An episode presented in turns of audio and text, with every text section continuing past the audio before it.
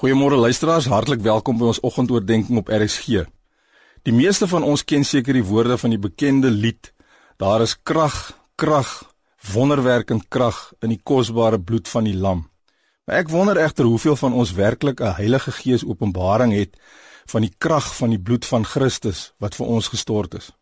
Ek wil vanoggend vir u vyf voordele noem wat ons sin is omdat Jesus se bloed vir ons gestort is. Die eerste voordeel is verlossing.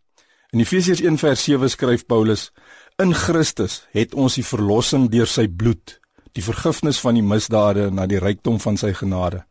Nou met die sondeval het Adam en Eva slawe van sonde en Satan geword en dieselfde lot het elkeen van ons wat hulle nageslag uitmaak getref.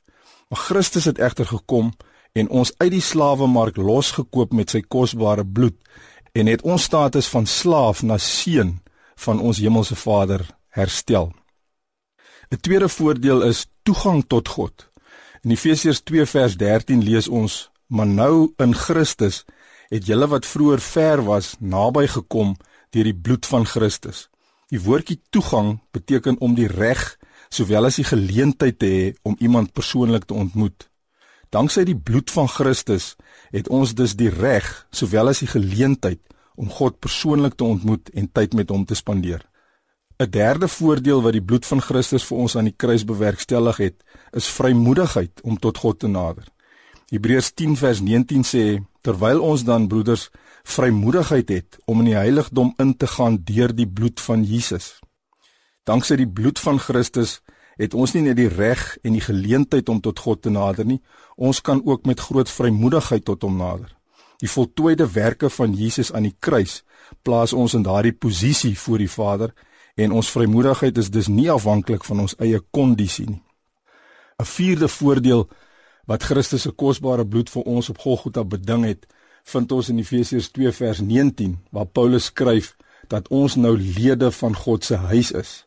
En in vers 13 van dieselfde hoofstuk sien ons dat dit ook moontlik gemaak is deur die bloed van Christus. Voorstel die bloed van Christus ons ook in staat om kwaad met goed te oorwin. Dit is presies die voorbeeld wat Christus vir ons op Golgotha gestel het. Terwyl hulle besig was om hom te kruisig en terwyl sy bloed vir ons gevloei het, sê hy: Vader, vergeef hulle, want hulle weet nie wat hulle doen nie. Toe die wêreld sy slegste uitgedeel het, het Jesus sy beste gegee en kwaad met goed oorwin.